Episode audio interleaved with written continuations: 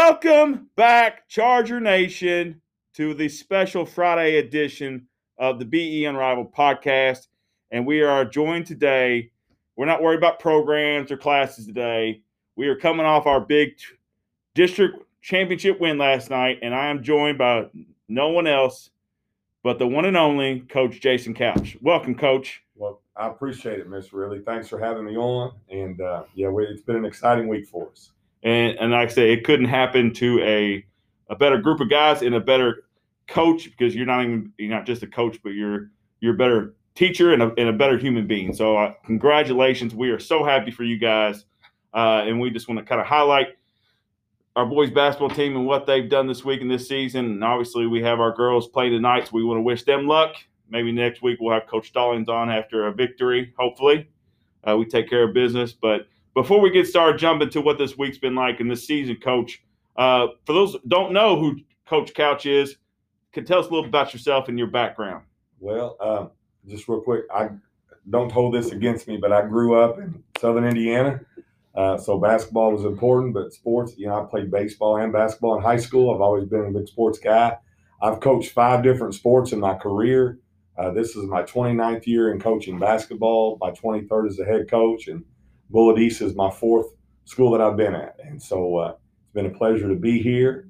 And uh, not only do I coach basketball, but uh, I've taught, I teach math, and here at Bullitt East, I've, I've taught geometry uh, since I've been here. It's one of my favorite things. And in my career, I've taught geometry and, and statistics and, and AP statistics. So that's uh, math math teacher by day, basketball coach by night.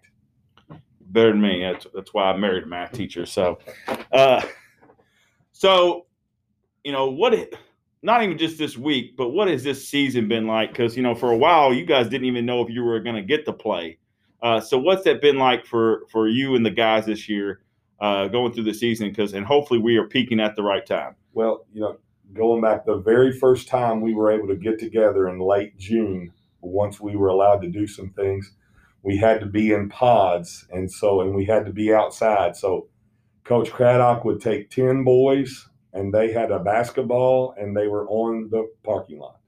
And I took 10 boys and we had them on the track and the football field running at agilities. And then we had to switch them and then we bring another group in. So we had four different sets. And so you think about dribbling on the parking lot back in June, not even knowing if you're going to play to the point to where, you know, we just won a district championship. You know, it's it's hard not to get a little emotional, but you know, there's been starts and stops and you know, as as a coach, I've even told the guys, you know, I don't even know if this is the right thing to do with COVID. Should we not play? Should we take this week off? And, and these different kind of things along the way. But you just did the best you could. And I appreciate our guys staying with it.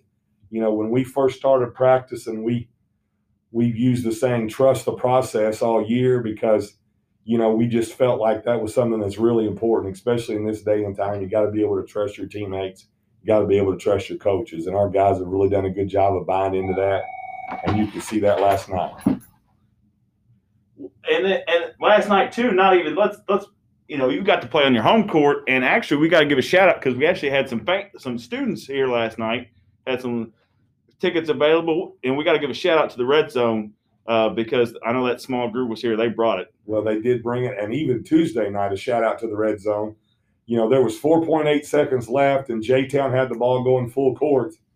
And uh, they started when the ball came in play. The redstone red zone started the count down at three, and and when they when they acted like the buzzer was going off, the J Town kid just threw it out of bounds because he thought the horn was going off. So they had a big effect on our game Tuesday night, and then even tonight they were fantastic. I've told a good uh, some coaching friends of mine out in the state that I feel like we probably would have won a couple more games at home this year if we'd have had them. Because I, I, always feel like that our students, those Red Zone rallies, do a great job, and it, it, felt so good when we got home last night. My daughters said, "Daddy, that's the most normal it felt." He, she said, "You know, other than having a mask on." She said the red zone rowdies were getting crazy and the crowd was excited. And it was just nice to have some more people in there.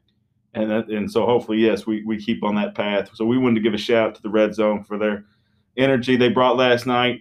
Uh, Coach, before we go, what we got to look forward to next week as hopefully we continue because now we're surviving advance. So what we got to look forward to, what we got to be on the lookout for. On Monday night, we will host a game, uh, the first round of the region here at seven o'clock. We do not know the opponent yet. We will draw at nine o'clock in the morning to find out our opponent, but it will be a district runner-up from another district.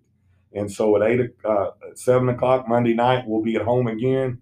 So you know, Coach Hughes will have all the information about how students can get tickets and how the public can get them, and still be a, a limited capacity. But obviously, they've opened it up more. So and then Monday night, if we're able to win Monday night, next Thursday, uh, we'll play the semifinals at Valley. And then next Saturday night would be the final at Valley. So that's Monday, Thursday, Saturday. We're hoping we're playing all three of those nights. So best of luck to you, coach, and our boys team, and best of luck tonight to our girls team as they keep it going. Uh, so that's that's all we got for today, Charger Nation. Uh, keep showing your school spirit. Uh, you can't see, but I got I got the red and white candy stripe pants on today. Uh, celebrate the big win and support our girls tonight. Uh, so keep it going. That's all we got. As always, be safe, be responsible, be respectful, and do it the Charger way.